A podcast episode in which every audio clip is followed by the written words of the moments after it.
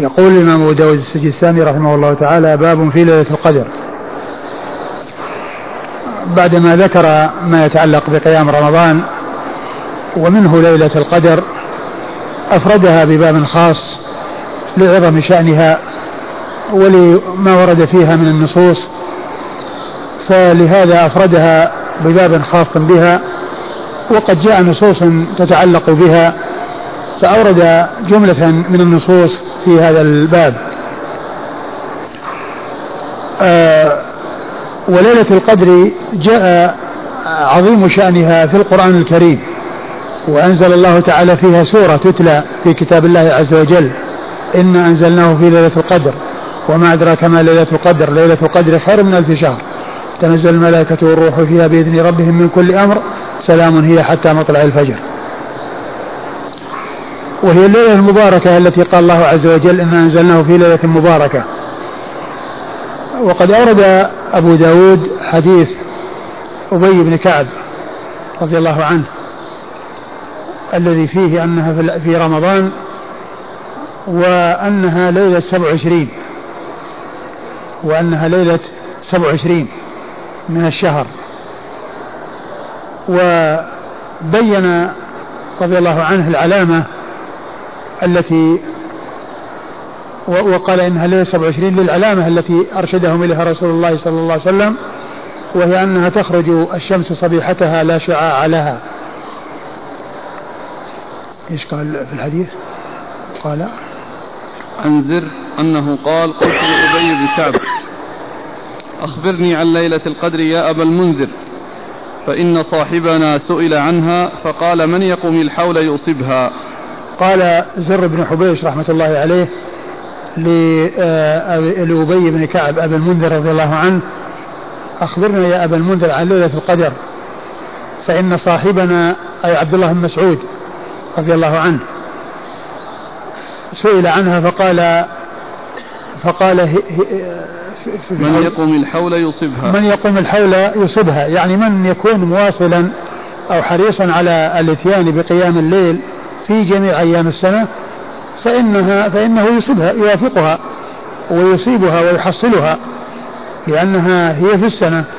فقال من يقوم الحول يصيبها فقال أبي رضي الله عنه آه رحم الله أبا عبد الرحمن. رحم الله أبا عبد الرحمن آه كره أن يتكلوا يعني على أن يعرفوها كره أن يعرفوها ويتكلوا عليها ويتركوا العمل في غيرها. فأراد أن يكون عملهم في طول السنة وفي جميع الليالي لأن العمل الدائم والعمل المستمر فيه الخير الكثير وفيه موافقة يعني هذه الليلة المباركة. لكن الأمر الذي لا شك فيه أنها في رمضان وأيضا في العشر الأواخر منه. وأيضا في العشر الأواخر منه. ولهذا أخبر أبي رضي الله عنه بعدما ترحم على أبي عبد الرحمن وبين السبب الذي جعله يقول هذا الكلام وأن الناس يجتهدون في العبادة في طول العام وفي جميع ليالي السنة يقومون الليل ويصلون صلاة الليل. يعني آه كل يصلي لنفسه وبذلك يوافق ليلة القدر وقال إن أبا, إن أبا عبد الرحمن أي عبد الله بن مسعود يعلم أنها في رمضان. إيش قال؟ والله لقد علم أنها في رمضان. والله, والله لقد علم أنها في رمضان. ولكن كره أن يتكلوا أو أحب ألا يتكلوا. ولكن كره أن يتكلوا أو أحب ألا يتكلوا. شك من الراوي. يعني أن آه يقول أبي أن عبد الرحمن أن عبد الله بن مسعود يعلم أنها في رمضان ولكن ما الذي دفعه إلى أن قال من يقوم السنة يدركها؟ من يقوم السنة يدركها؟ هذا كلام صحيح من يقوم السنة يدركها؟ ما قال إنها لا يعني لا تكون يعني آه، آه، إنها تكون في جميع أيام السنة؟ لا إنها تكون في جميع أيام السنة. بل قال من يقوم السنة يدركها؟ نعم ومن يقوم السنة يدركها؟ ومنها رمضان. ومنها رمضان ومنها العشر الأواخر. فالذي يقوم السنة يدركها. ولهذا ما قال إنها في السنة كلها وإنما قال من يقوم السنة يدركها. أي من من يحصل منه المداومة على العمل في جميع الليالي فإنه لا بد وأن يدركها ولا بد أن يحصلها ولا بد أن يمر عليها. ولكن كره أن يتكلوا. يعني معناه أنهم يكسلون ولا يشتغلون في جميع الليالي وإذا جاءت تلك الليلة اجتهدوا فيها وتركوا ما سواها. ولعل هذا هو السر الذي من أجله ما جاء تحديدها على التحديد بليلة معينة من العشر الأواخر. هي في العشر الأواخر كما جاءت في ذلك النصوص لكن لكنها في جميع العشر الأواخر. والإنسان إذا اجتهد في العشر الأواخر فإنه يحصلها. نعم. والله إنها لفي رمضان ليلة سبع وعشرين. لا يستثني. والله إنها لفي رمضان ليلة سبع وعشرين. يقول ذلك أبي. لا يستثني يعني لا يقول والله إن شاء الله. لا يقول يعني لا يستثني يعني معناه لا يقول إن شاء الله. الاستثناء هو إن شاء الله في اليمين. يعني معناه أنه متحقق من أنها في ليلة 27 نعم. قلت يا أبا المنذر أن علمت ذلك. أيوة. قال بالآية التي أخبرنا رسول الله صلى الله عليه وآله وسلم. قلت لزر ما الآية؟ قال تصبح الشمس صبيحة تلك الليلة مثل الطست ليس لها شعاع حتى ترتفع. فسئل أبي رضي الله عنه العلامة أو الآية التي يستدل بها عليها فقال أنها يعني تصبح تكون الشمس في صبيحتها كالطست لا شعاع لها. يعني معناه يمكن رؤيتها كلها ليس فيها الشعاع الذي ينبعث منها وإنما تكون آه، آه، آه، أطرافها وجميعها ظاهر بارز للناس لا يكون هناك الشعاع الشعاع الذي يسترسل منها ويمتد منها كالخيوط وإنما تكون كالطشت كالطشت يعني معناه أنها مستديرة ترى في جميع أطرافها وأجزائها دون أن يكون هناك شعاع يمنع من رؤية هيئتها وشكلها. ولعل ولعله عرف عن عن النبي صلى الله عليه وسلم العلامة وجربها أو آه، نظر في الليالي فوجدها كذلك. فوجدها كذلك يعني أنه استدلالا بهذه العلامة التي أخذها عن رسول الله صلى الله عليه وسلم. ولهذا ليلة القدر ليلة 27 لكن لا, شك أنها أرجى الليالي.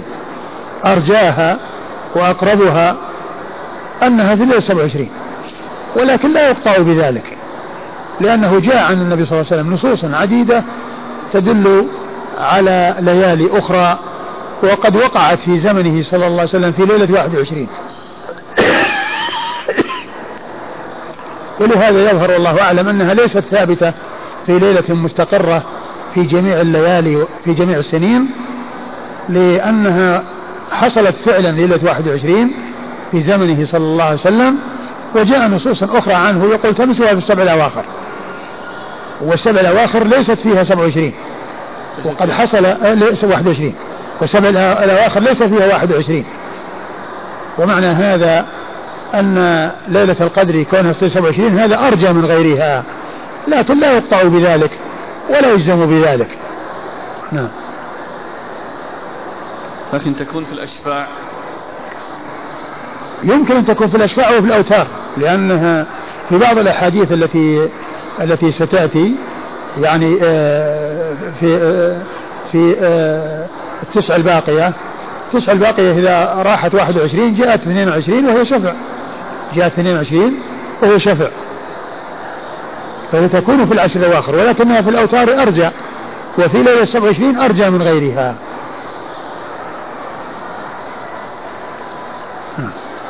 قال حدثنا سليمان بن حرب. سليمان بن حرب ثقة أخرج له أصحاب الكتب الستة. ومسدد, ومسدد ثقة أخرج حديث البخاري وأبو داود والترمذي والنسائي. المعنى قال حدثنا حماد بن حدثنا حماد بن زيد بن درهم وهو ثقة أخرج له أصحاب الكتب الستة. عن عاصم عن عاصم بن بهدلة ابن أبي النجود هو ابن أبي النجود وهو صدوق له أوهام أخرج حديثه أصحاب الكتب الستة عن زر عن زر بن حبيش وهو ثقة أخرجه أصحاب الكتب الستة. عن أبي بن عن أبي بن كعب رضي الله عنه وحديثه أخرجه أصحاب الكتب الستة.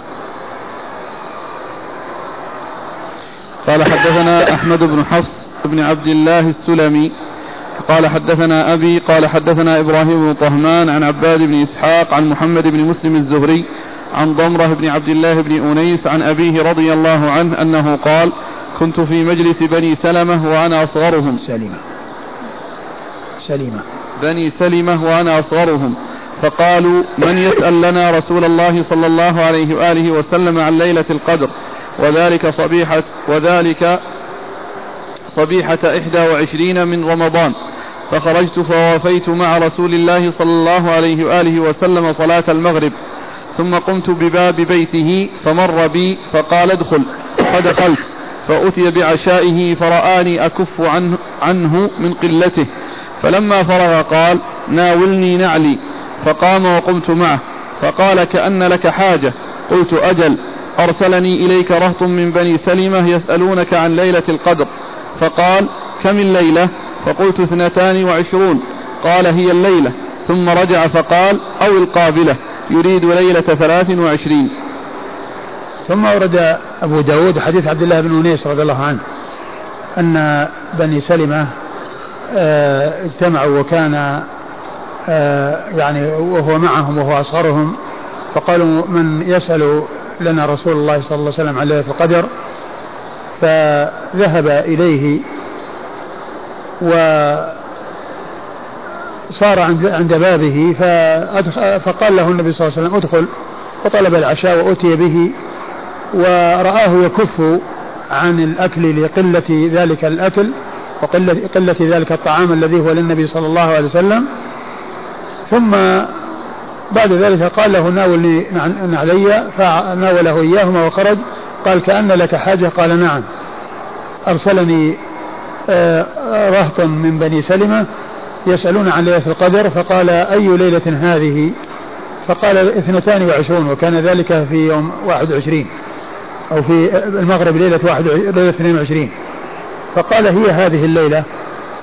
ثم قال أو التي بعدها أو التي بعدها يعني ليلة 23 فهذا الحديث يدل على أن ليلة القدر تكون يعني إما 22 وإما 23 إما 22 وإما 23 نعم. قال أي تتحرى أي تتحرى في هذه الليالي. نعم.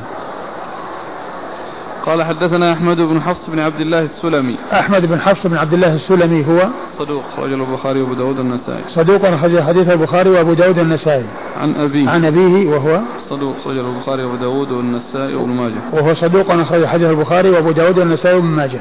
عن إبراهيم بن طهمان. عن إبراهيم بن طهمان وهو ثقة أخرجه أصحاب الكتب الستة. عن عباد بن إسحاق. عن عباد بن إسحاق وهو هو عبد الرحمن بن إسحاق. هو عبد الرحمن نعم يقال له عباد. صدوق. صدوق. نعم أخرج أخرج له. البخاري في الأدب المفرد ومسلم وأصحاب السنن. البخاري في الأدب المفرد ومسلم وأصحاب السنن. عن محمد بن مسلم الزهري. عن محمد بن مسلم الزهري وهو ثقة أخرج له أصحاب الكتب الستة. عن ضمرة بن عبد الله بن أنيس. عن ضمرة بن عبد الله بن أنيس وهو مقبول أخرج حديثه. أبو داود والنسائي. أبو داود والنسائي. عن عبد الله بن أنيس رضي الله عنه وحديثه أخرجه البخاري في الأدب المفرد ومسلم وأصحاب السنن البخاري في الأدب المفرد ومسلم وأصحاب السنن. الحديث من خرجه تحت الحاشية. يقول في الذخائر نسبه إلى أبي داود فقط ونسبه المنذري للنسائي أيضا. نعم. وجاءت زيادة عند المنذري يقول قال أبو داود هذا حديث غريب. ويروى عنه أنه قال لم يروي الزهري عن ضمرة غير هذا الحديث. أيوة. بس. نعم. الشيخ ناصر آه، صحح الحديث وحسنه لا أذكر لكن آه، يعني كون فيه ضمرة يعني لعله لشواهد أخرى.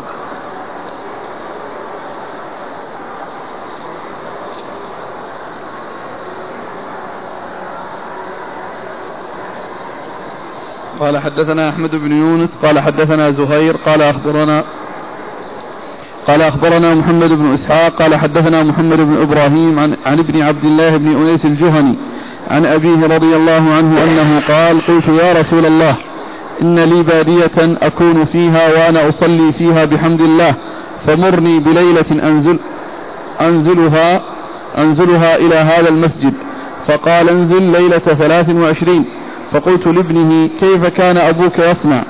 قال كان يدخل المسجد إذا صلى العصر فلا يخرج منه لحاجة حتى يصلي الصبح. فإذا صلى الصبح وجد دابته على باب المسجد فجلس عليها فلحق بباديته. بعد عن عبد الله بن أنيس الجهني أنه قال قلت يا رسول الله إن لي بادية أكون فيها وأنا أصلي فيها بحمد الله. فمرني بليلة أنزلها إلى هذا المسجد. فقال انزل ليلة ثلاث وعشرين. فقلت لابنه كيف كان أبوك يصنع؟ قال كان يدخل المسجد إذا صلى العصر فلا يخرج منه لحاجة حتى يصلي الصبح. لعلها إلا لحاجة. لا لا إيش؟ فإن آه كان يدخل المسجد إذا صلى العصر. فلا يخرج منه لحاجة حتى يصلي الصبح. لا ماشي. لحاجة؟ أي ماشي مستقيم ما في إلا لحاجة؟ لا يخرج لحاجة. أي إيش؟ لا يخرج لحاجة حتى يصلي الصبح. نعم إلا لحاجة نعم. إلا لحاجة يعني أمر لا بد منه يعني كون يقضي الحاجة. كون يقضي حاجته. نعم. كل النسخ كذا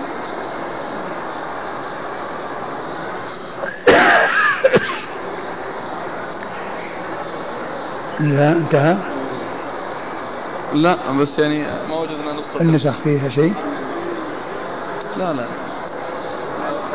حبة إيش فيه كذا؟ ولا حاجة.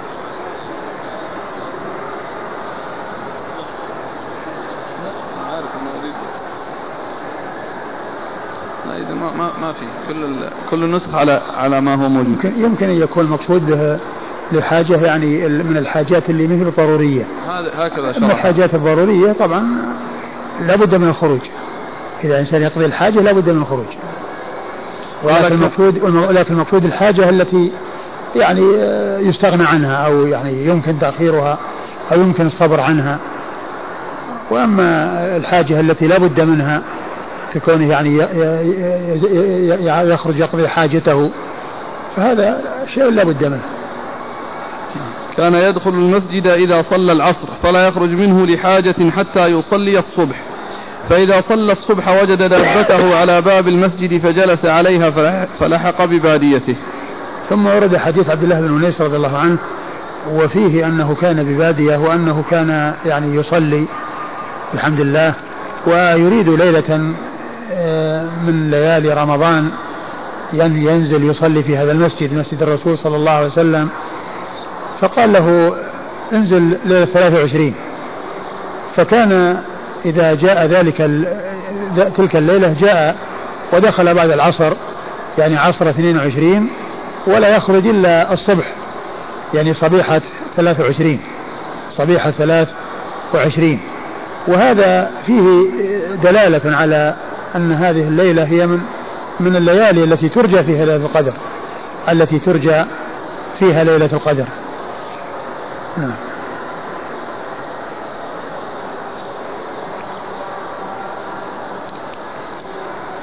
قال حدثنا أحمد بن يونس. أحمد بن يونس ثقة أخرج له أصحاب كتب الستة. عن زهير. زهير بن معاوية ثقة أخرج له أصحاب كتب الستة. عن محمد بن إسحاق. محمد بن إسحاق المدني صدوق أخرج حديث البخاري تعليقا ومسلم وأصحاب السنن. عن محمد بن إبراهيم. محمد بن إبراهيم التيمي وهو ثقة أخرج له أصحاب الكتب الستة. عن ابن عبد الله بن أنيس الجهني. عن ابن عبد الله وهو ضمرة الذي مر في الإسناد السابق. عن أبيه وقد مر ذكرهما.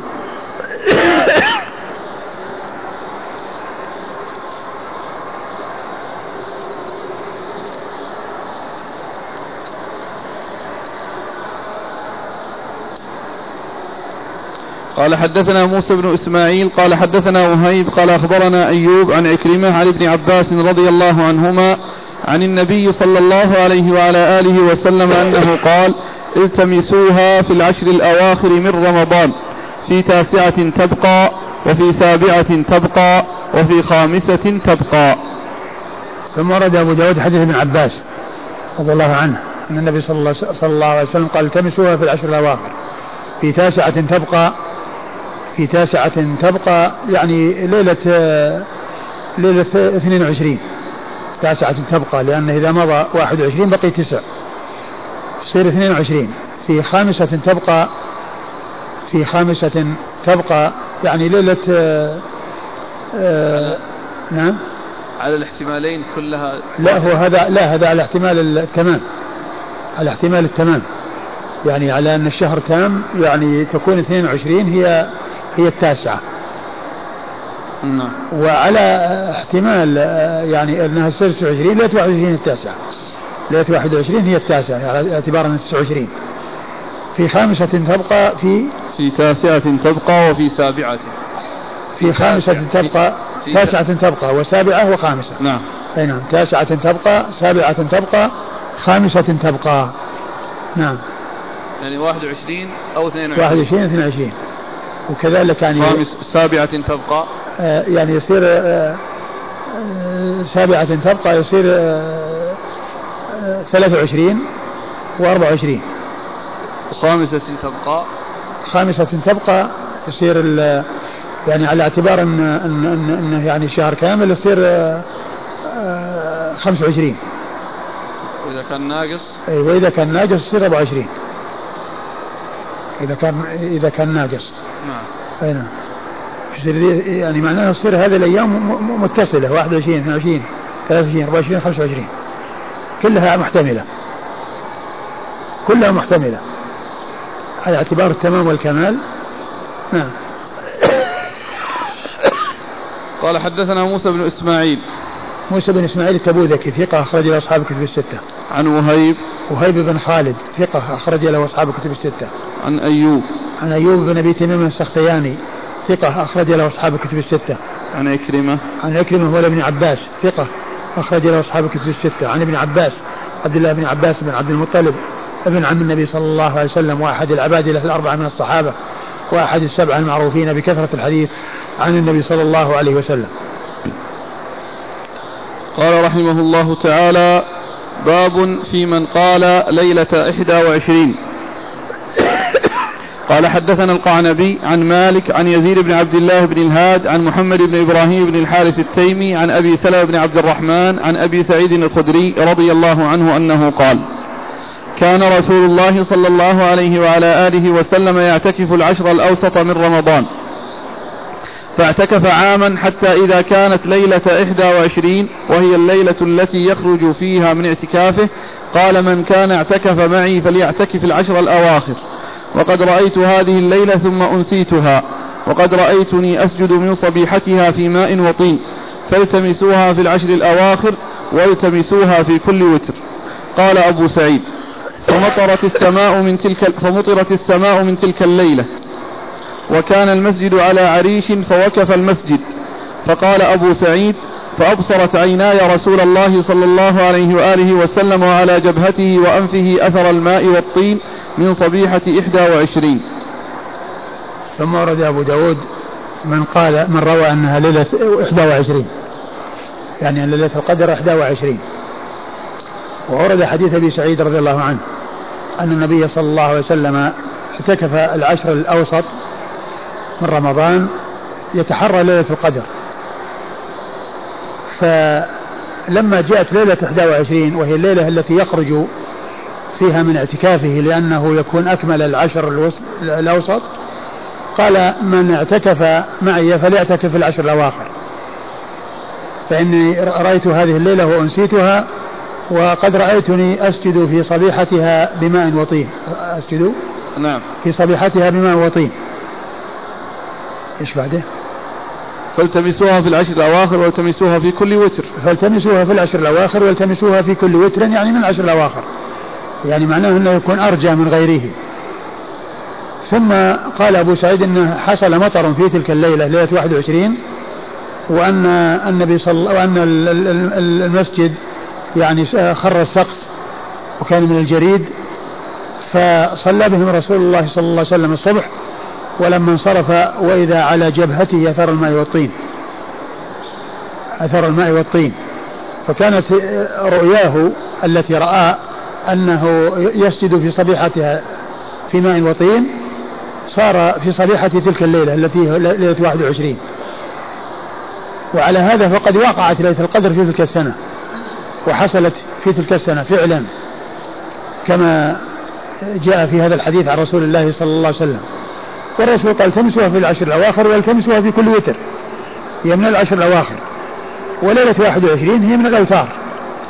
ليلة 21 هي من الأوتار.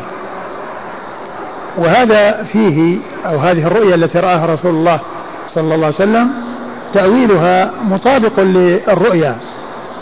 تأويلها مطابق للرؤيا. لأنه يسجد ماء وطين وصار يسجد ماء وطين في صبيحتها. والرؤيا تأتي في التعبير مطابقة للمرئي وتأتي على صورة المثال وعلى ضرب الأمثلة.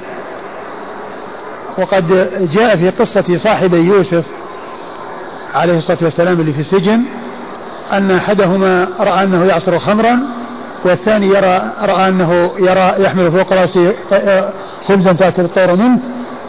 فكان تأويل ذلك أن أحدهما يعصر خمرا. يعني الرؤيا مطابقة التأويل مطابق للرؤيا. وأما الآخر فهو ليس مطابقا بل هو من ضرب المثال وأنه يقتل ويصلب وتأكل الطير من رأسه وتأكل الطير من رأسه. الحاصل أن ما جاء في حديث أبي سعيد شاهد لكون الرؤيا تأتي مطابقة للمرعي تأتي مطابقة للمرعي نعم. المفسر للرؤيا يعني كيف يعرف أن هذه تطابق وهذه ضرب مثال؟ الله أعلم. قرائن الله أعلم. الله أعلم. ما ندري لكن ال ال الواقع هو هذا. يعني كما جاء في الآية هو في الحديث. يعني فيه مطابقة بين الرؤيا وبين التأويل.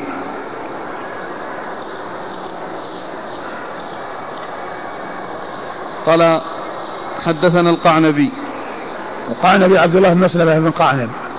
القعنبي ثقة أخرج له أصحاب كتب الستة إلا ابن ماجه. عن مالك. عن مالك بن أنس إمام دار الهجرة الإمام الفقيه وحديثه أخرجه أصحاب كتب الستة. عن يزيد بن عبد الله بن الهاد. عن يزيد بن عبد الله بن الهاد وهو ثقة أخرج له أصحاب الكتب الستة.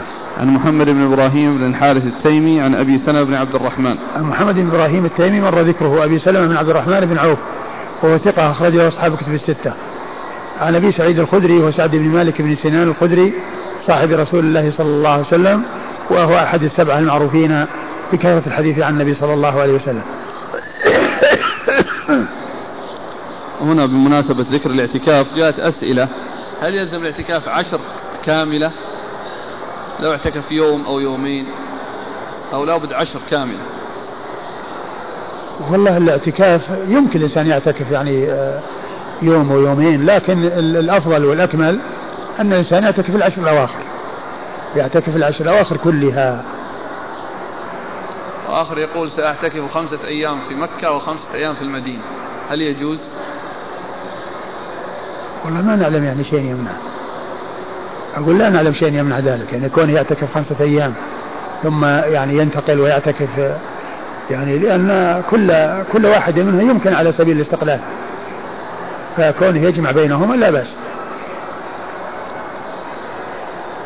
قال حدثنا محمد بن المثنى قال حدثنا عبد الأعلى قال أخبرنا سعيد عن أبي نضرة عن أبي سعيد الخدري رضي الله عنه أنه قال قال رسول الله صلى الله عليه وعلى آله وسلم التمسوها في العشر الأواخر من رمضان والتمسوها في التاسعة والسابعة والخامسة. قال قلت يا أبا سعيد إنكم أعلم بالعدد منا. قال أجل. قلت ما التاسعة والسابعة والخامسة؟ قال إذا مضت واحدة وعشرون فالتي تليها التاسعة. وإذا مضى ثلاث وعشرون فالتي تليها السابعة. وإذا مضى خمس وعشرون فالتي تليها الخامسة. قال أبو داود لا أدري أخفي علي منه شيء أم لا. ثم ورد أبو داود حديث أبي سعيد رضي الله عنه من طريق أخرى وفيه التمسوا ليلة القدر في العشر الأواخر. التمسوها في التاسعة و في التاسعة والخ... والسابعة والخامسة. السابعة والخامسة. فسأله عن المراد يعني بالتاسعة والسابعة فقال آه، آه، إذا مضى واحد وعشرون فالتي تليها هي التاسعة وهذا على اعتبار كمال الشهر. وهذا على اعتبار كمال الشهر. وإذا مضى يعني 23 فالتي تليها هي السابعة. وإذا وش الثاني؟ في التاسعة والسابعة والخامسة قال يا قلت يا أبا سعيد إنكم أعلم بالعدد منا. قال أجل قلت ما التاسعة والسابعة والخامسة؟ قال إذا مضت واحد وعشرون واحدة وعشرون فالتي تليها التاسعة. نعم. وإذا مضى ثلاث وعشرون فالتي تليها السابعة. وإذا مضى خمس وعشرون فالتي تليها الخامسة. وهذا فيه بيان يعني المراد بالتاسعة والخامسة والسابعة والخامسة وأن ذلك باعتبار كمال الشهر. نعم. قال أبو داود لا أدري أخفي علي منه شيء أم لا؟ قال أبو داود لا أدري أخفي عليه علي منه شيء أم لا؟ ولكن المقصود منه يعني يعني خفي شيء زائدا عن ما ذكره. لا أن المقصود منه يعني الشيء الذي ذكره وإنما الذي خفي يعني معناه شيء زائد عما ذكره. وهذه شبيهة بعبارة مرت قريبا نعم. لأبي داود الذي قال خفي علي بعضه.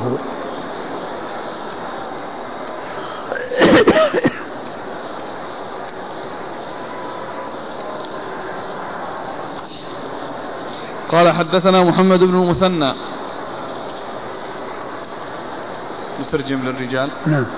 قال حدثنا محمد بن المثنى. محمد بن المثنى أبو, أبو موسى الزمن آه، البصري ثقة أخرج له أصحاب أصحاب الكتب الستة بل هو شيخ لأصحاب الكتب الستة. عن عبد الأعلى. عن عبد الأعلى بن عبد الأعلى البصري ثقة أخرج له أصحاب الكتب الستة. عن سعيد.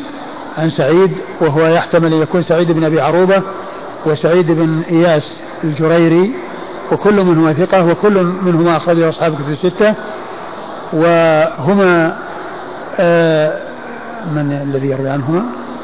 عبد الأعلى. عبد الأعلى يروي عن الاثنين وهما يرويان عن أبي نضرة. وهما يرويان عن أبي نضرة. وكل منهما ثقة وأخرج حديثه أصحاب أصحاب الكتب الستة. وأبو نضرة هو المنذر بن مالك بن قطعة وهو ثقة أخرج حديثه البخاري تعليقا. تعليقا ومسلم وأصحاب السنن عن أبي سعيد. عن أبي سعيد مر ذكره وقد مر ذكره.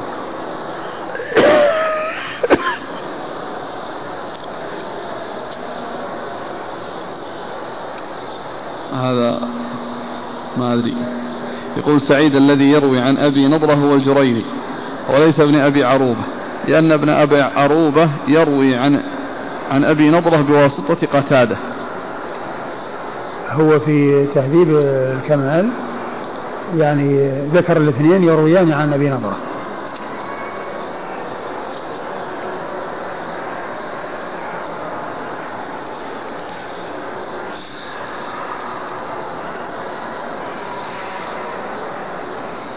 قال رحمه الله تعالى باب من روى أنها لي أنها باب من روى أنها ليلة سبع و... سبع عشرة أنها ليلة سبع, سبع عشرة أيوة. قال حدثنا حكيم بن سيف الرقي. قال أخبرنا عبيد الله يعني ابن عمرو عن زيد يعني ابن أبي أنيسة عن أبي إسحاق عن عبد الرحمن بن الأسود عن أبيه عن, أب عن ابن مسعود رضي الله عنه أنه قال قال لنا رسول الله صلى الله عليه وآله وسلم اطلبوها ليلة سبع عشرة من رمضان. وليلة إحدى وعشرين وليلة ثلاث وعشرين ثم سكت. ثم رد أبو داود من روى أنها ليلة سبع, سبع عشرة من رمضان.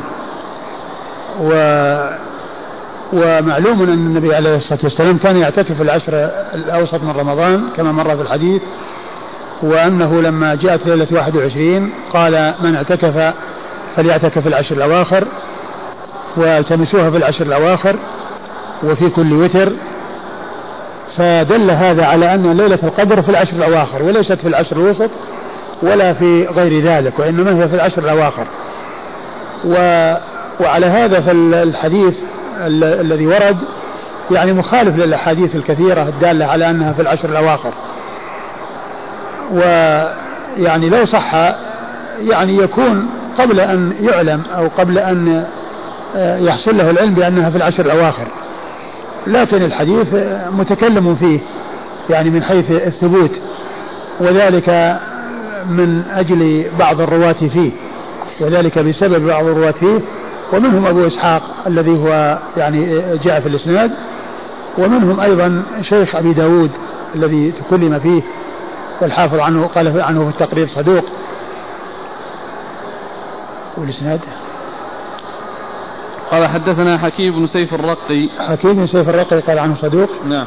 أخرج له. أبو داود والنسائي. أخرجه أبو داود والنسائي. تكلم فيه يعني آه يعني بعض العلماء بالتضعيف.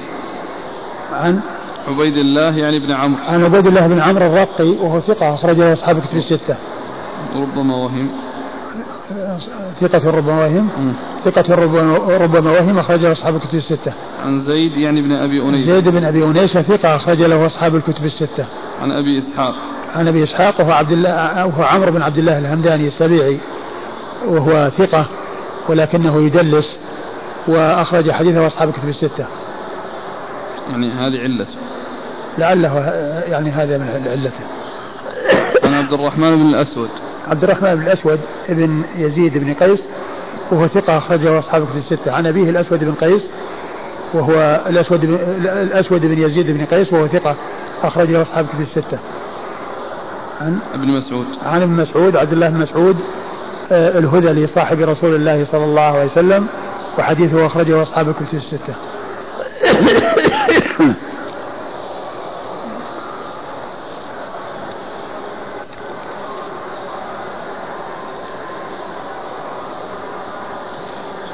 قال رحمه الله تعالى باب من روى في السبع الأواخر. قال حدثنا القعنبي عن مالك عن عبد الله بن دينار عن ابن عمر رضي الله عنهما أنه قال قال رسول الله صلى الله عليه وسلم تحروا ليلة القدر في السبع الأواخر. ثم ورد أبو داود رحمه الله باب من روى أنها في السبع الأواخر ليلة القدر. وأورد حديث ابن عمر. حديث عبد الله بن عمر رضي الله عنهما أن النبي عليه الصلاة والسلام قال تحروا ليلة القدر في السبع الأواخر من رمضان يعني 23 فما فوقها. نعم. تحروا. تحروا يعني يعني معناه اجتهدوا في العبادة طالبين ليلة القدر وذلك في العشر في السبع الأواخر. يعني معناه أنهم يعني يتعبدون ويقومون الليالي يتحرونها ويرجونها ليصادفوها ويوافقوها ويكون ذلك في السبع الأواخر. فضل ليلة القدر. هل يلزم أن يعني يعرف الشخص أن هذه الليلة حتى يحصل ويدرك هذا الأجر؟ الذي يبدو أنه لا يلزم.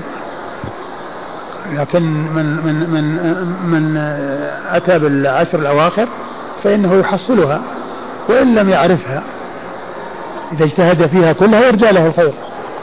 وإن اجتهد في بعضها وترك يمكن أن تكون في المتروك.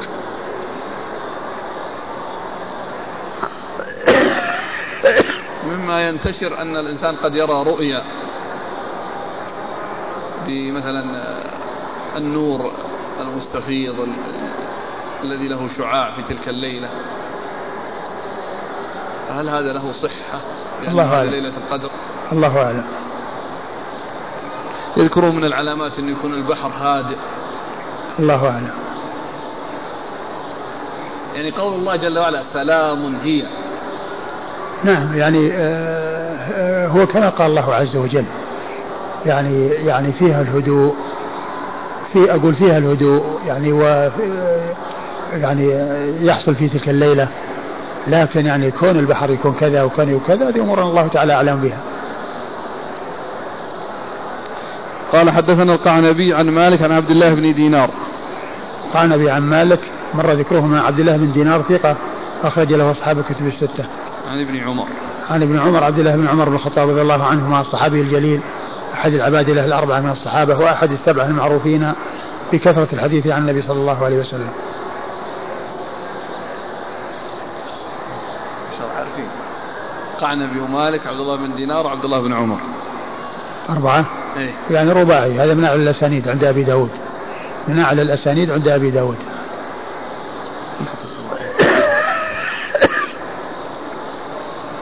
قال رحمه الله تعالى باب من قال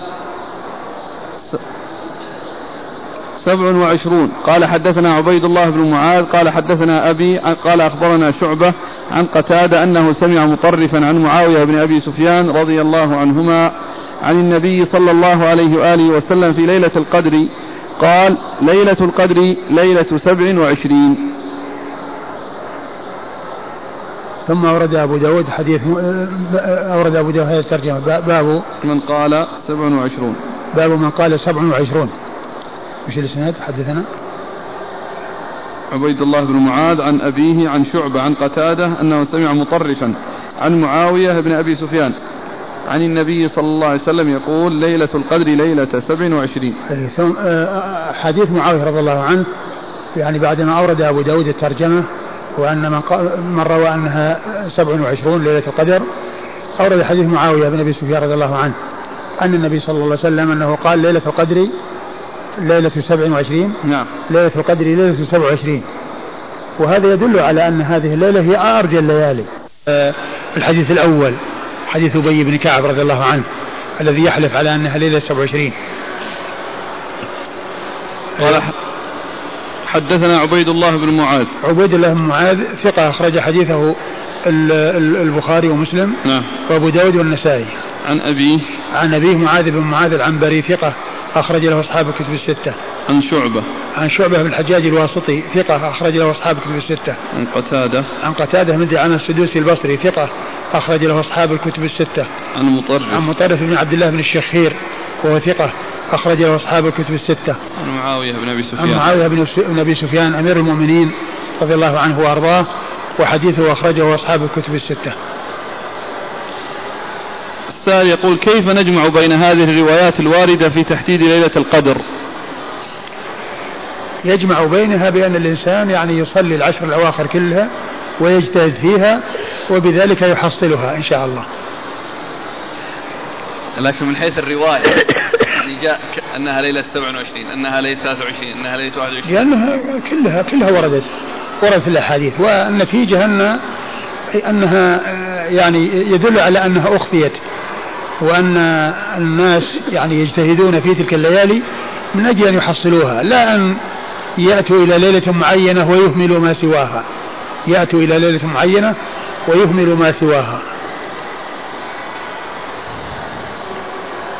والرسول صلى الله عليه وسلم قالها على أوقات وفي يعني مناسبات وأحوال مختلفة. يعني ما قالها في وقت واحد وإنما قالها في أوقات مختلفة.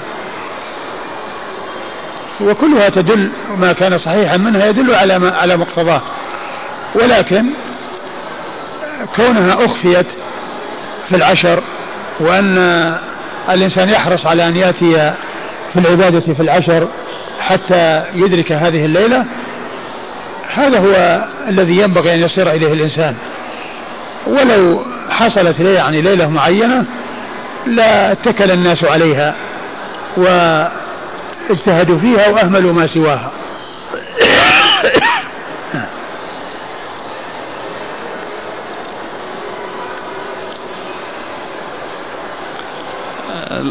بعض الأخوة يقول يعني ألا يكون الجواب عن السؤال أنها يعني هذه الروايات المختلفة أنها متنقلة فلي فصادفت سنة من السنوات هي متنقلة نعم. إحنا قلنا أنا قلت أنها متنقلة. يعني كونه ليلة 21 حصل والرسول يعني جاء عنه على يعني أن أرجاه ليلة 27 وجاء عنه التمسوها في السبع الأواخر وفي آه، التاسعة والخامسة والسابعة كل هذه خارجة عن 21 والمؤكد أنها حصلت في ليلة 21 في زمنه صلى الله عليه وسلم في سنة من السنوات. كما جاء في حديث أبي سعيد.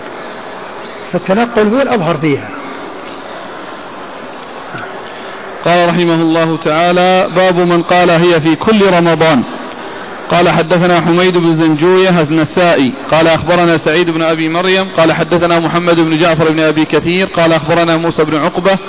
عن أبي إسحاق عن سعيد بن جبير عن عبد الله بن عمر رضي الله عنهما أنه قال سئل رسول الله صلى الله عليه وآله وسلم وأنا أسمع عن ليلة القدر فقال هي في كل رمضان.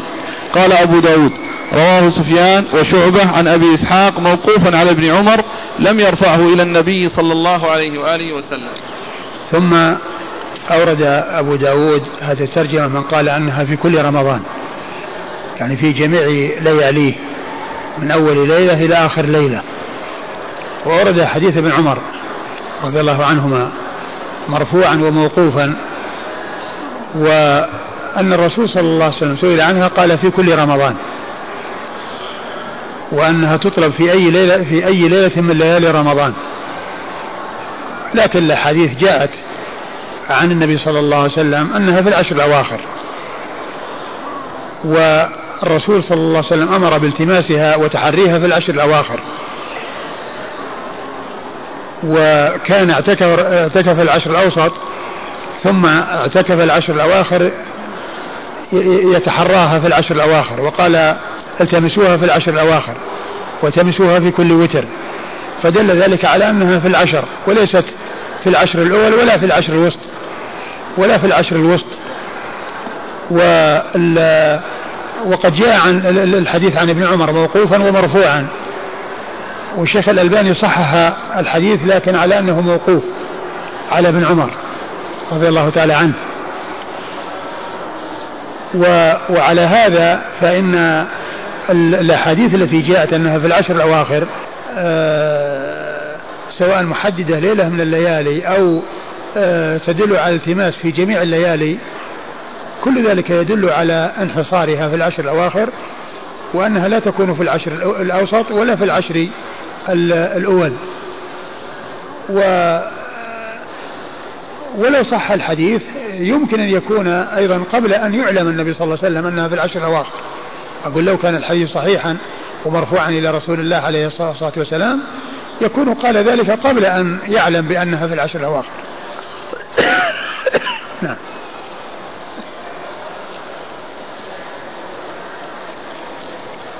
في يعني فهم آخر ما أدري يسوغ ولا ما يسوغ. نعم. وهو أن ليلة القدر في كل رمضان باقية. كل سنة فيها شهر رمضان فهي باقية. وليست كانت في عهد النبي صلى الله عليه وسلم ثم زالت بموته صلى الله عليه وسلم.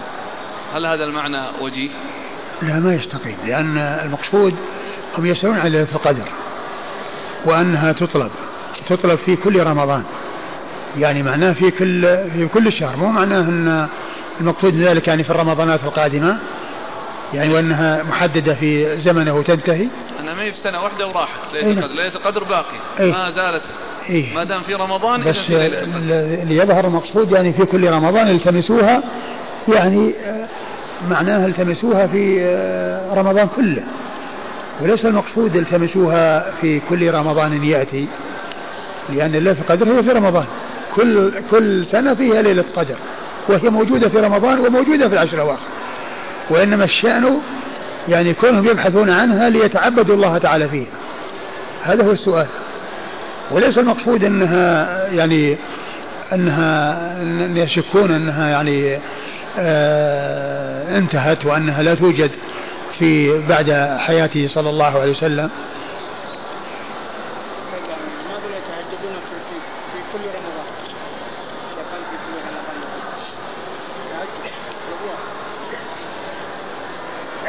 هو هو مقتضى الحديث أنه يعني آه إذا صح أنهم يطلبونها في كل رمضان في رمضان كله من أوله إلى آخره. قال حدثنا حميد بن زجوية هو آه، الحافظ بن حجر أورد أربعين قولا في فتح الباري في تحديد ليلة القدر. فل أدري هل منها يعني يعني شيء يتعلق بهذا الإيراد الذي أورد يعني أخيرا المقصود به يعني المقصود به الرمضانات أو كل رمضان يأتي. لا هذه يعني في بعض أهل العلم يقول خلاص انتهت ليلة القدر. كيف؟ يوجد من قال من أهل العلم أن ليلة القدر انتهت بوفاته صلى الله عليه وسلم. ما أدري. قال هذا أحد من العلم؟ أي نعم. ما أدري. ثم أربعين قول في ثلاثين ليلة يعني رمضان ثلاثين يوما. إيه. كيف تصير أربعين قول في والله عجيب هي أربعين. ذكرها موجودة في فتح الباري. نعم نعم. أي نعم. سبحان الله. يعني القول يعني مثلا كذا وكذا يعني يجمع بين آيتين ليلتين ليلة وليلة يعني وهكذا. كل يعني على أنحاء مختلفة. والعجيب من أخرج ليلة القدر عن رمضان. من قال إنها ليلة يعني أخرى غير رمضان. إيه نصف من شعبان نعم. قال حدثنا حميد بن زنجوية النسائي. حميد بن زنجوية النسائي ثقة أخرج له. أبو داود النسائي. أبو داود والنسائي عن سعيد بن أبي مريم. عن سعيد بن أبي مريم وهو ثقة أخرجه أصحاب الكتب. ثقة أخرج له أصحاب الكتب الستة. عن محمد بن جعفر بن أبي كثير. عن محمد بن جعفر بن أبي كثير وهو ثقة أخرج له. أصحاب الكتب. أصحاب الكتب الستة. عن موسى بن عقبة. عن موسى بن عقبة المدني ثقة أخرج له أصحاب الكتب الستة. عن أبي إسحاق. عن أبي إسحاق وهو السبيعي مر ذكره. عن سعيد بن جبير. عن سعيد بن جبير ثقة أخرج له أصحاب الكتب الستة. عن عبد الله بن عمر. عن عبد الله بن عمر وقد مر ذكره. قال أبو داود رواه سفيان وشعبة عن أبي إسحاق موقوفا على ابن عمر. قال أبو أبو داود رواه سفيان وشعبة عن أبي إسحاق موقوفا على ابن عمر يعني من قوله. وسفيان هو الثوري وهو ثقة أخرجه أصحاب الكتب الستة وشعبة ثقة أخرج له أصحاب الكتب الستة وكل منهما وصف بأنه أمير المؤمنين في الحديث. قال رحمه الله تعالى أبواب قراءة القرآن وتحزيبه وترتيله. والله تعالى أعلم وصلى الله وسلم وبارك على عبده ورسوله نبينا محمد وعلى آله وأصحابه أجمعين. جزاكم الله خيرا وبارك الله فيكم ونفعنا الله بما قلتم. يقول الأخ اصبر هذه لطيفة من اللطائف. يقول الأخ من اللطائف ليلة القدر تكررت ثلاث مرات في سورة القدر. وحروفها تسعة. فثلاثة في تسعة تساوي سبعة وعشرين. وكذلك أن عدد كلماتها ثلاثين. أي نعم. وكلمة هي سبعة كلمة هي. وكلمة هي سبعة وعشرين. أي نعم. هذا ذكروها. أقول هذا ذكروها. يعني يعني هالكلام لكن هذا عندما يأتون ليلة 27 ويرجحونها وأنها أرجى يجيبون هذه الأشياء فيها. لكن هذه يعني ما ما تدل على شيء. يلا اسأل يدخلون مكة خلال 27 وش فيه؟ بالطواف يعني في هذه الليلة بالذات يعني ليلة 27 ولا ولا ما ما ما نعلم شيء يمنع هذا. أي ليلة من الليالي؟ العمرة في ليلة 27 أفضل من غيرها يعني؟ والله يعني ما ما في الا ما في إلا من ناحية إنها توافق ارجى أن تكون ليلة القدر. ما فيه إلا أنها ليلة يرجى أن تكون ليلة القدر أرجى من غيرها. يعني في سؤال يقول ما هي أفضل عبادة أعملها في ليلة القدر؟ ما فيه إلا كل إنسان يصلي ويقرأ القرآن ويذكر الله عز وجل. ويعني هذا هي هو هي هذه العبادات التي يعني تحيا فيها الليالي قراءة القرآن والصلاة وذكر الله سبحانه وتعالى. هذا الأخ أتى بالفائدة دون أن يحيلنا إلى مرجع. يقول ينقل عن الحجاج بن يوسف الثقفي أنه قال بأن ليلة القدر رفعت.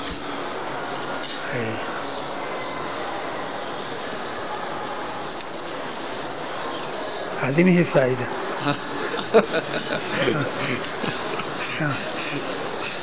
والناس الآن يعني بعد وفاته صلى الله عليه وسلم يعني يعني آه، ما يلتمسون ليلة القدر؟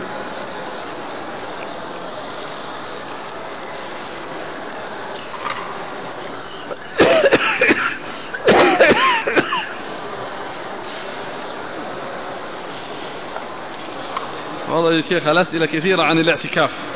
من نعم. ضمنها قضية هل يجوز الاعتكاف في غير المساجد الثلاثة؟ اي نعم يجوز الاعتكاف في غير المساجد الثلاثة. والحديث الذي ورد في هذا لا يدل على النفي في غيرها ولكن يعني هذا آه يعني يدل على أفضليته فيها وأنه لا اعتكاف كاملا. يعني هو من هذا القبيل يعني الذي هو قصر إضافي وليس قصر حقيقي مثل إنما الربا في النسيئة. ومع ذلك في ربا الفضل وهو غير النسيئة. والمقصود ذلك الربا الأشد والأخطر. فإذا الحصر حصر إضافي وليس حصرا حقيقيا بمعنى أنه لا يتعداها ولكن هذا يرجع إلى الفضل والأفضلية والتميز. والله تعالى ذكر ولا تباشرون وأنتم عاكفون في المساجد. يقول أقوم بتجهيز مشغل الكهرباء. إيش؟ أقوم بتجهيز مشغل الكهرباء. كهربائي كأنه. أيوة. ويطلب بعض الناس تسليك أسلاك الدش في جميع الغرف. وأنا أرفض ذلك لأنه حرام. فما تقولون؟ يجب عليه ألا يعمل هذا التسليك. يجب عليه ألا يعمل هذا التسليك لأن هذا من التعاون الإثم والعدوان. يقول نذرت نذرا على ألا آتي معصية حددتها. حددتها بعينها محاولا مجاهدة, مجاهدة نفسي عن الهوى. فما حكم فعلي هذا؟ وقد وقع مني الآن. فإذا وقعت مني هذه المعصية فماذا علي؟ الإنسان يعني يجب عليه أن يبتعد عن المعاصي. وإذا نذر أن لا يفعل فيكون ذلك أيضا أشد وألزم لأنه ألزم نفسه وعاهد الله عز وجل أو نذر لله أنه لا يفعل ذلك الشيء.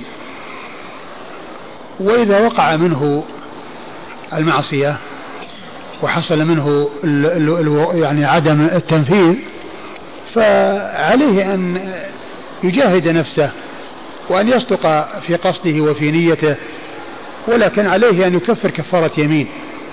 لأن النذر كفارته كفارة يمين إذا لم يعني ينفذه أو يعني حصل منه المخالفة يعني للشيء الذي نذره. يسأل عن لبس الحزام أثناء الإحرام مع أن فيه مخيط. ما لا, لا بأس بذلك ولو كان فيه مخيط. لبس لبس الحزام ولو كان مخيطا لا بأس به. لأن المخيط الممنوع هو الذي يكون على هيئة الإنسان كالقميص والسراويل كالقميص والسراويل وغير ذلك. هذا هو الممنوع. وأما كونه يعني يستعمل الحزام ولو كان مخيطا أو نعال فيها خياطة كل ذلك لا بأس به. هل يصح قول من يقول بجواز الدعوة السرية فيما يتعلق بالقضايا السياسية لضعف المسلمين واحتج بدعوة النبي صلى الله عليه وسلم سريا في أول بعثته. الرسول صلى الله عليه وسلم كان يدعو إلى التوحيد وقد أرسل في هذه الرسالة وهو يؤديها. أما إنسان يعني يقوم بدعوة سرية يعني للسياسة لحصول ضرر أو ما إلى ذلك فهذا لا يجوز.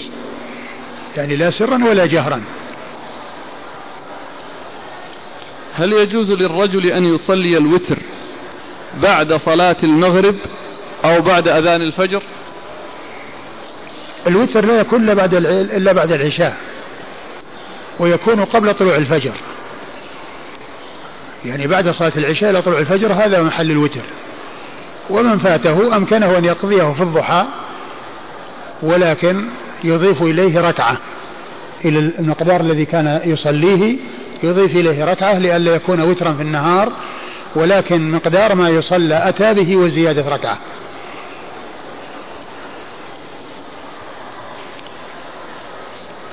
هل هناك فرق بين الصيغ التالية؟ صدوق صدوق يهم صدوق له أوهام صدوق يخطئ صديق صدوق كثير الخطأ صدوق ربما أخطأ. طبعا هي متفاوتة. صدوق ليس معها شيء هذه آه، أعلاها.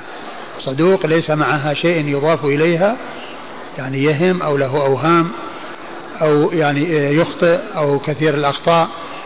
الصدوق آه، كلمة الصدوق إذا جاءت ليس مضافا إليها شيء هي هي أعلى من غيرها. وأما إذا يعني أضيف إليها شيء فهو يتفاوت. ربما وهم يعني هذا يعني يدل على الوهم النادر ربما وهم. أو صدوق, صدوق يهم يعني آه، أسوأ من صدوق ربما وهم. لأن ربما وهم يعني هذا يدل على الندرة وعلى القلة. و إيش صدوق كثير الخطأ. كثير الخطأ طبعا هذه يعني آه، عبارة شديدة. يعني كونه كثير الخطأ يعني معناه خطأه كثير.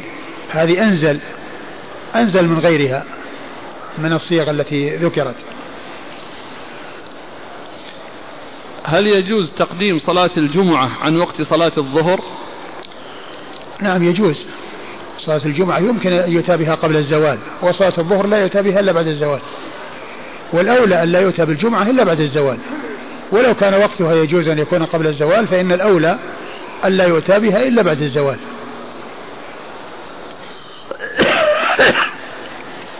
رجل صدم طفلا خطأ ودفع ديته ولكن لم يستطع الصيام لكبر سنه. فماذا يلزم عليه الآن؟ هل عليه الإطعام؟ الإطعام, الإطعام لا, لا يأتي في قضية القتل لأن الله ما ذكر إلا العتق ومن لم يستطع صام شهرين متتابعين ولم يذكر الإطعام. فالأمر دائر بين القتل بين العتق والإطعام.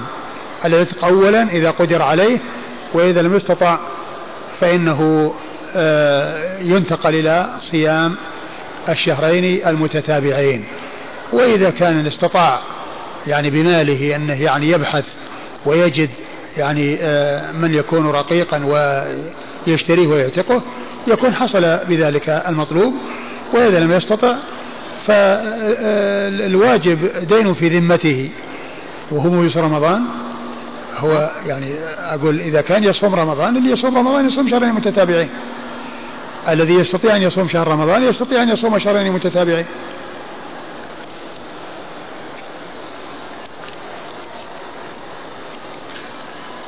وإذا مات وعليه صوم نذر صوم الكفارة يمكن لغيره أن يصوم عنه.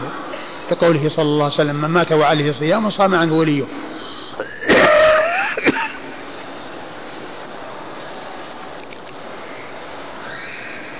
يقول أيهما أفضل الاعتكاف في مكة أو في المدينة؟ والله لا شك المسجد الحرام أفضل من المسجد النبوي. والاعتكاف هناك لا شك أنه أفضل من الاعتكاف هنا. لأن الصلاة هناك بمئة ألف صلاة والصلاة هنا بألف صلاة.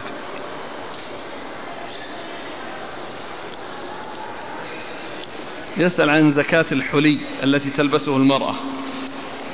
هل فيه زكاة؟ في خلاف بين أهل العلم والأظهر أن فيه زكاة.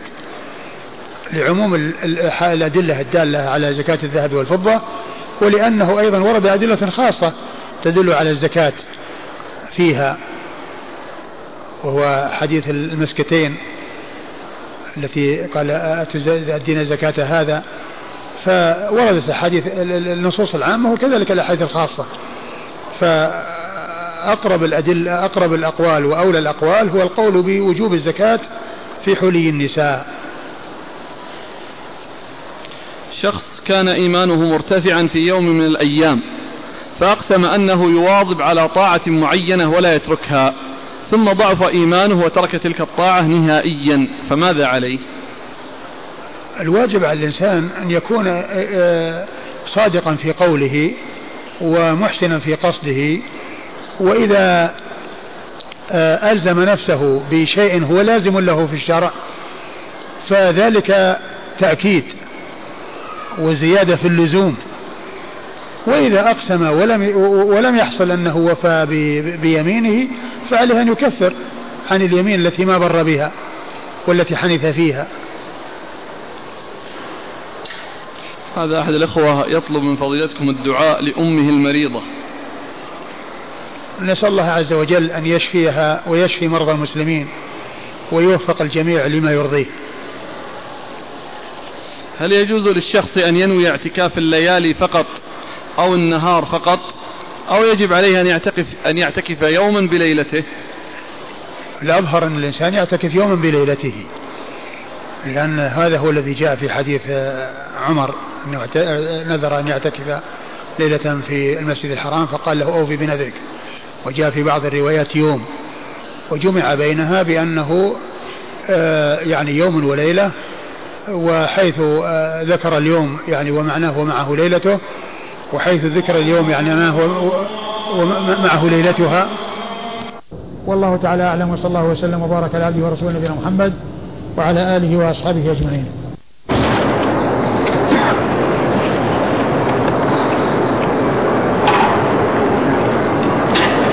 بسم الله الرحمن الرحيم. الحمد لله رب العالمين والصلاة والسلام على عبد الله ورسوله نبينا محمد وعلى آله وصحبه أجمعين. أما بعد قال الإمام أبو داود السجستاني رحمه الله تعالى أبواب قراءة القرآن وتحذيره وترتيله. قال باب في كم يقرأ في كم يقرأ القرآن. قال حدثنا مسلم بن إبراهيم وموسى بن إسماعيل قالا أخبرنا أبان عن يحيى عن محمد بن إبراهيم عن أبي سلمة عن عبد الله بن عمرو رضي الله عنهما أن النبي صلى الله عليه وعلى آله وسلم قال له اقرأ القرآن في شهر. قال إني أجد قوة. قال اقرأ في عشرين. قال إني أجد قوة. قال اقرأ في في خمس عشرة. قال إني أجد قوة. قال اقرأ في عشر. قال إني أجد قوة. قال اقرأ في سبع. ولا تزيدن على ذلك. قال أبو داود وحديث مسلم أتم. بسم الله الرحمن الرحيم. الحمد لله رب العالمين وصلى الله وسلم وبارك على عبده ورسوله نبينا محمد وعلى آله وأصحابه أجمعين.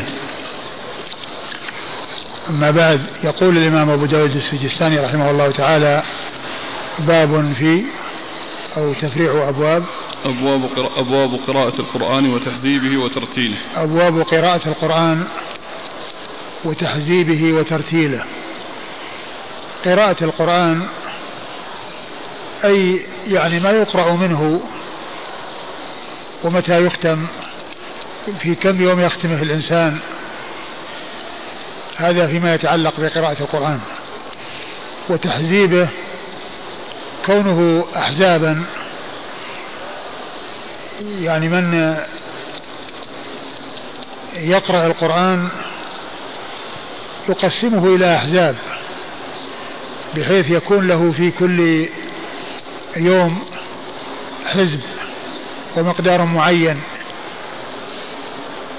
يحرص على الاتيان به وترتيله كونه يأتي به مرتلا يعني ليس هذا وبسرعة شديدة. وإنما بترتيب بترتيل. ترتيب ولا ترتيل ترتيبه وترتيله؟ ترتيله. ترتيله نعم. ترتيله يعني كونه يأتي به يعني بقراءة مرتلة كما قال الله عز وجل ورتل القرآن ترتيلا.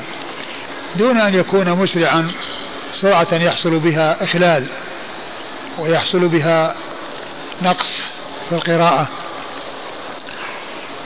ثم أورد أبو داود رحمه الله حديث عبد الله بن عمرو بن العاص رضي الله عنهما وهو يتعلق بقراءة القرآن وأنه يقرأ في سبعة أيام.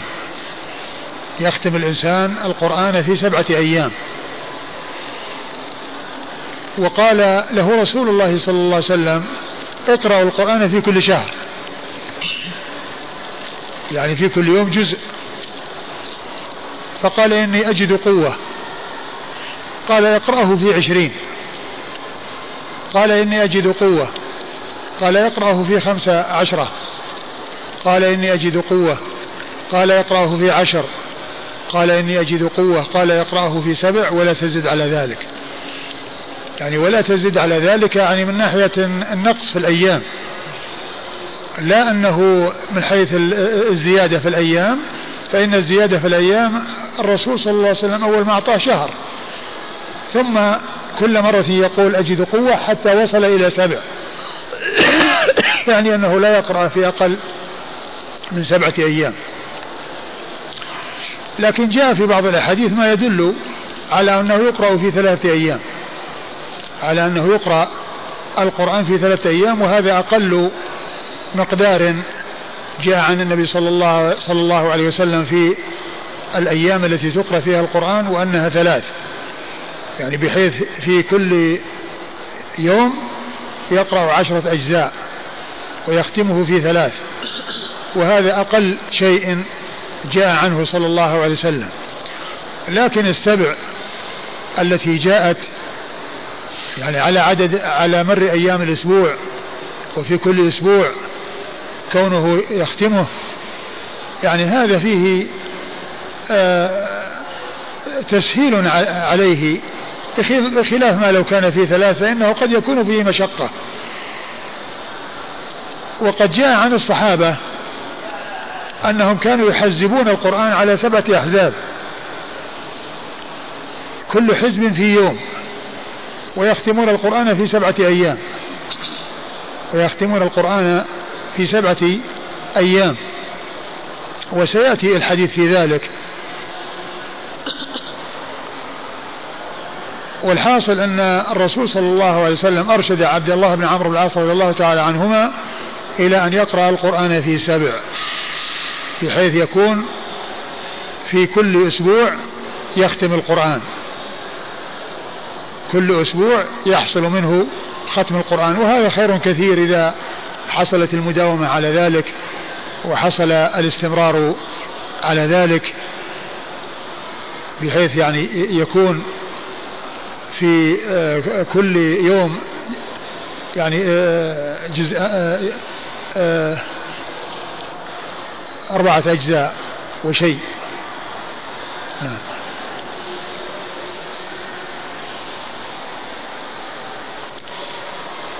اقرأ القرآن في شهر. هذا الحد الأقصى. أي نعم هذا هذا الحد الذي يعني ما ينبغي للإنسان أنه يعني آه يعني يفوته يعني آه أو آه يعني يحصل منه التهاون والتساهل في كونه يقرأ بأكثر من ذلك. نعم. أحوالنا الآن ما نختم إلا في رمضان بس. الله المستعان. الله المستعان. نسأل الله عز وجل أن يعيننا على كل خير. اللهم اللهم لا الإنسان الإنسان يعني آه، ما يجعل القرآن يعني آه، ختمة في رمضان فقط. وإنما يختم في رمضان وغير رمضان لكن رمضان يكون أكثر. رمضان يكون أكثر. ولكن كل إنسان يعني يقصر ذلك على رمضان وأنه لا يقرأ القرآن إلا في رمضان. لا شك أن هذا عمل ما هو طيب. هذا مثل ما قال بشر الحافي قيل له إن أناسا يجتهدون في رمضان فإذا خرج رمضان تركوا. فقال بئس القوم لا يعرفون الله إلا في رمضان.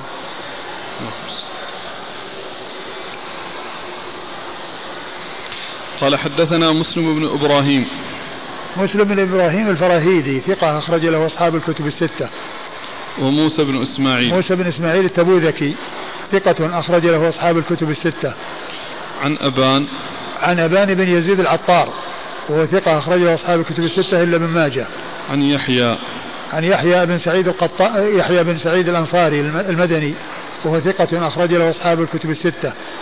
عن محمد بن محمد إبراهيم بن إبراهيم. التيمي وهو ثقة أخرج له أصحاب الكتب الستة. عن أبي سلمة. عن أبي سلمة بن عبد الرحمن بن عوف وهو ثقة أخرج له أصحاب الكتب الستة. عن, أبي عن عبد الله بن عمرو بن العاص رضي الله تعالى عنهما الصحابي الجليل أحد العبادلة الأربعة من الصحابة. أحد العبادلة الأربعة من الصحابة وهو من عباد الصحابة. ولهذا كثير من الأحاديث التي جاءت التي جاءت في قراءة القرآن وفي كذلك صيام التطوع هي عن عبد الله بن عمرو بن العاص رضي الله تعالى عنهما. قال أبو داود وحديث مسلم أتم. قال أبو داود وحديث مسلم أتم يعني وهو شيخه الأول لأنه ذكر شيخين. موسى بن إسماعيل وموسى بن إسماعيل التبوذكي ومسلم بن إبراهيم الفراهيدي قال وحديث مسلم أتم. يعني كأنه لم يسقه؟ كان يعني يبدو أنه ما ساقه. قال حدثنا سليمان بن حرب قال أخبرنا حماد عن عطاء بن السائب عن أبيه عن عبد الله بن عمرو رضي الله عنهما أنه قال قال لي رسول الله صلى الله عليه وآله وسلم صم من كل شهر ثلاثة أيام واقرأ القرآن في شهر. فناقصني وناقصته فقال صم يوما وأفطر يوما. قال عطاء واختلفنا عن أبي فقال بعضنا سبعة أيام وقال بعضنا خمسا ثم أورد أبو داود حديث عبد الله بن عمرو بن العاص. رضي الله تعالى عنهما وأن النبي صلى الله عليه وسلم قال له صم من كل شهر ثلاثة أيام واقرأ القرآن في شهر. قال فناقصني وناقصته. يعني أنه يعني آه، آه، أخبره بأنه يجد قوة ويريد منه أن ينقص يعني في هذا المقدار من الزمان. يعني كان ينقص شيئا فشيئا حتى يعني آه قال إيش في آخره؟ فناقصني وناقصته فقال صم يوما وأفطر يوما. يعني هو يطلب المزيد، يعني يقول صم ثلاثة أيام من كل شهر وهو يطلب الزيادة. يعني يطلب الزيادة يعني على ذلك حتى وصل لأنه يصوم يوم ويفطر يوم بحيث يصوم خمسة عشر من الشهر خمسة, عي... خمسة عشر من الشهر صائم وخمسة عشر من الشهر وهو مفطر يعني أن الرسول صلى الله عليه وسلم يريد منه أن آه، يبقى على على الحد الأقل وهو يطلب منه الزيادة على ذلك. وهو يطلب منه الزيادة على ذلك. أيوة. قال عطاء واختلفنا عن أبي فقال بعضنا سبعة أيام وقال بعضنا خمسة. قال عطاء واختلفنا على أبي يعني هو يروي عن أبيه يعني غيره خالفه في الرواية عن أبيه. فقال بعضهم خمسا وقال بعضهم سبعا. يعني أنه يختم القرآن في سبع. لأنه قال في شهر وبعدين يعني حصل النزول إلى إما إلى سبع وإما إلى خمس. ولكن الذي جاء في الرواية السابقة وفي غيرها من الروايات أنه سبع وأنه لا يزيد على ذلك. يعني معناه أنه آه، يختم القرآن في أسبوع. يختم القرآن في أسبوع. لكن كما قلت جاء أيضا الدليل ما يدل على أنه آه، يختم في ثلاثة أيام. يختم في ثلاثة أيام. وهي أقل من الخمس. أقل من الخمس ومن السبع. نعم. قال حدثنا سليمان بن حرب. سليمان بن حرب ثقة أخرج له أصحاب الكتب الستة. عن حماد. عن حماد بن زيد وهو ثقة. أخرج له أصحاب الكتب الستة.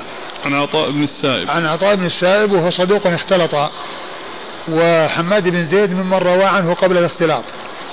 وحماد بن زيد ممن روى عنه قبل الاختلاط فاختلاطه لا يؤثر. عن وهو وهو, وهو صدوق أخرج حديثه البخاري البخاري وأصحاب السنن. عن أبيه. عن أبيه وهو السائب بن مالك وهو ثقة أخرج البخاري في الأدب المفرد وأصحاب السنن. وهو ثقة أخرج له البخاري في الأدب المفرد وأصحاب السنن.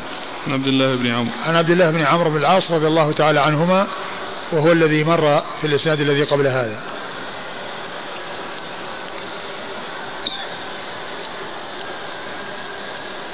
قال حدثنا ابن المثنى قال حدثنا عبد الصمد قال أخبرنا همام قال أخبرنا قتادة عن يزيد بن عبد الله عن عبد الله بن عمرو رضي الله عنهما أنه قال يا رسول الله في كم أقرأ القرآن؟ قال في شهر. قال إني أقوى من ذلك. يردد الكلام أبو موسى وتناقصه حتى قال اقرأه في سبع. قال إني أقوى من ذلك. قال لا يفقه من قرأه في أقل من ثلاث. ثم أورد أبو داود حديث عبد الله بن عمرو الذي فيه أنه سأله في كم يقرأ القرآن؟ في كل في كم يوم فقال في شهر. فناقصه يعني يطلب منه أن يجعله يعني يحدد له شيء أقل من هذا. حتى وصل إلى سبعة أيام. قال إيش؟ حتى؟ قال فلا زال. قال اقرأه في سبع. أيوة. قال إني أقوى من ذلك. قال لا يفقه من قرأه في أقل من ثلاث. قال يقرأه في سبع. ثم قال لا يفقه من قرأه في أقل من ثلاث. وهذا يدل على أنه يقرأ في ثلاث على أنه يقرأ في ثلاث ولكن السبع تكون أولى لأن فيها رفق بالنفس وفيها أيضا إمكان المحافظة على ذلك لأن الشيء الذي يوزع على أيام الأسبوع ويكون لكل يوم نصيب ويكون على مدار الأسبوع يختمه يعني من الجمعة إلى الجمعة أو من الخميس إلى الخميس فيكون آه، في ذلك آه، آه، فيه سهولة وفيه خفة وعدم مشقة واعتدال وتوسط فيه.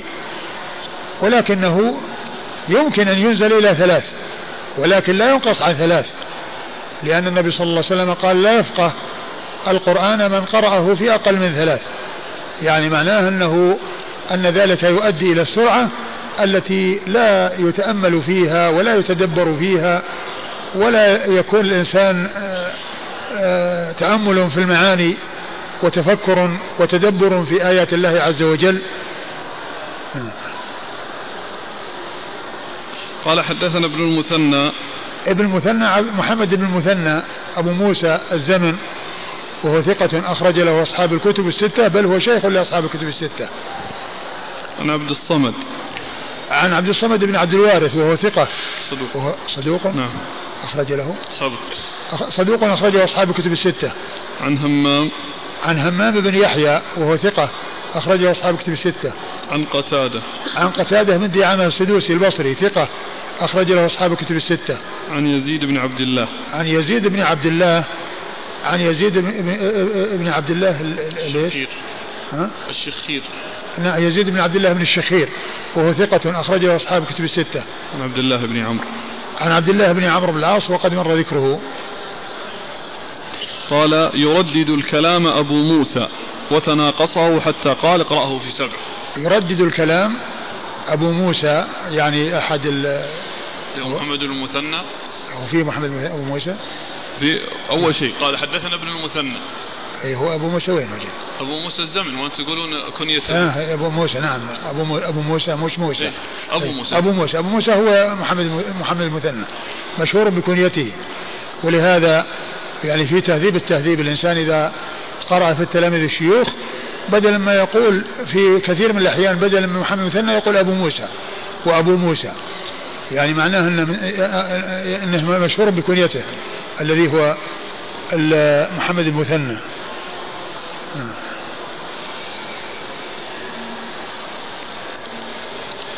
قال حدثنا محمد بن حفص أبو عبد الرحمن القطان خال عيسى بن شاذان.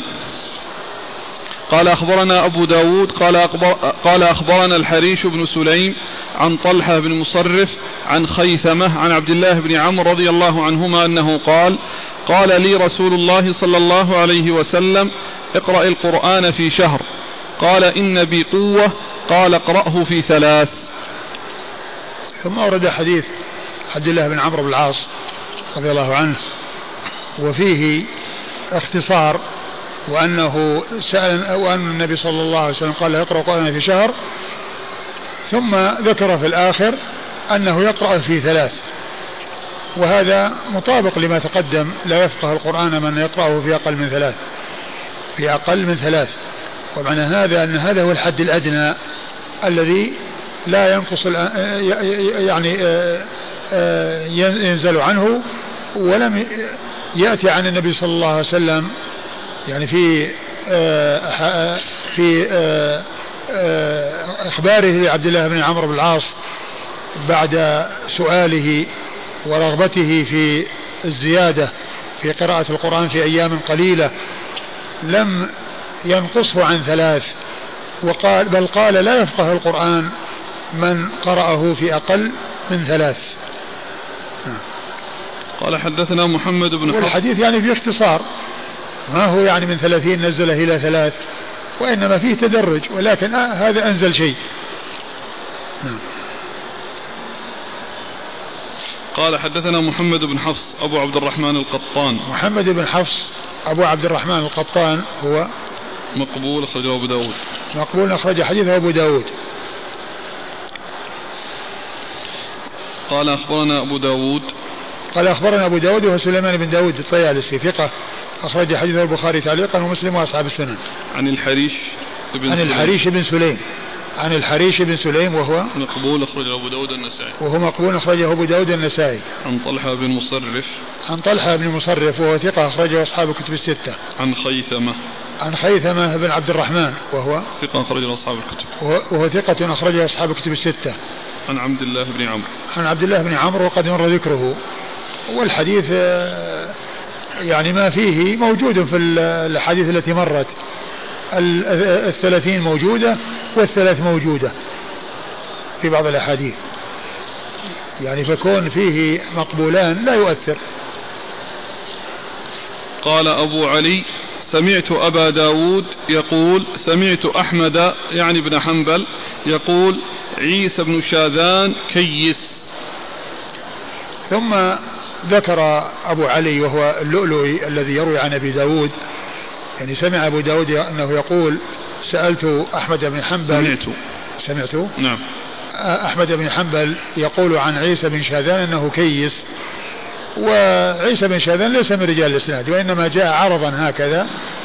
قال هو خال خال القطان هذا الذي هو محمد شيخ. بن حفص.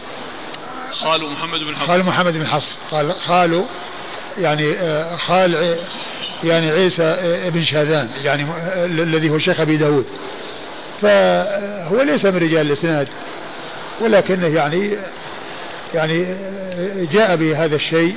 الذي ذكره الإمام أحمد يعني أتى به ال- الذي هو راوي الكتاب اللؤلؤي عن أبي داود أن أحمد بن حنبل قال إنه كيس.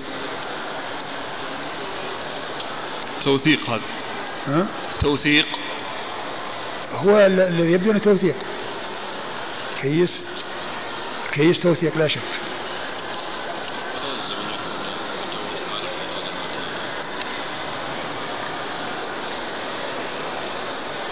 ما يلزم. نعم يمكن. لكنه يعني ال- الكلام في عيسى بن شا- شا- شاذان وهو جاء الآن هنا في يعني في الإسناد يعني عرضا فيمكن أن يكون قاله في هذا ويمكن أن يقوله في مكان آخر. لكنه ما يلزم. يعني يمكن من الأسئلة الكثيرة التي كان يسأل يعني يسأل عنها أحمد فيجيب.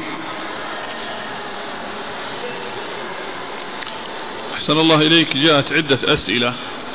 في الجمع بين هذا أن النبي صلى الله عليه وسلم قال لا تقرأوا أقل من ثلاث وما نقل عن السلف خاصة في رمضان وخاصة في العشر الأواخر. من اجتهادهم في قراءة القرآن حتى أنه يذكر عن الشافعي أنه يختم في اليوم الواحد مرتين. والله ما ندري عن الصحة. أقول هالكلام هذه الأشياء التي فيها مبالغات؟ ما ندري عن صحتها. ومعلوم أن القرآن يعني ب بال- ب- ب- بالتدبر والتأمل لا يمكن ان أن يحصل ذلك. إلا جاء آثار. أقول جاء آثار عن السلف يعني في ذلك لكن الذي أرشد إليه الرسول صلى الله عليه وسلم هو الذي ينبغي أن يحرص عليه لا سيما وقد قال عليه الصلاة والسلام لا يفقه القرآن من قرأ في أقل من ثلاث.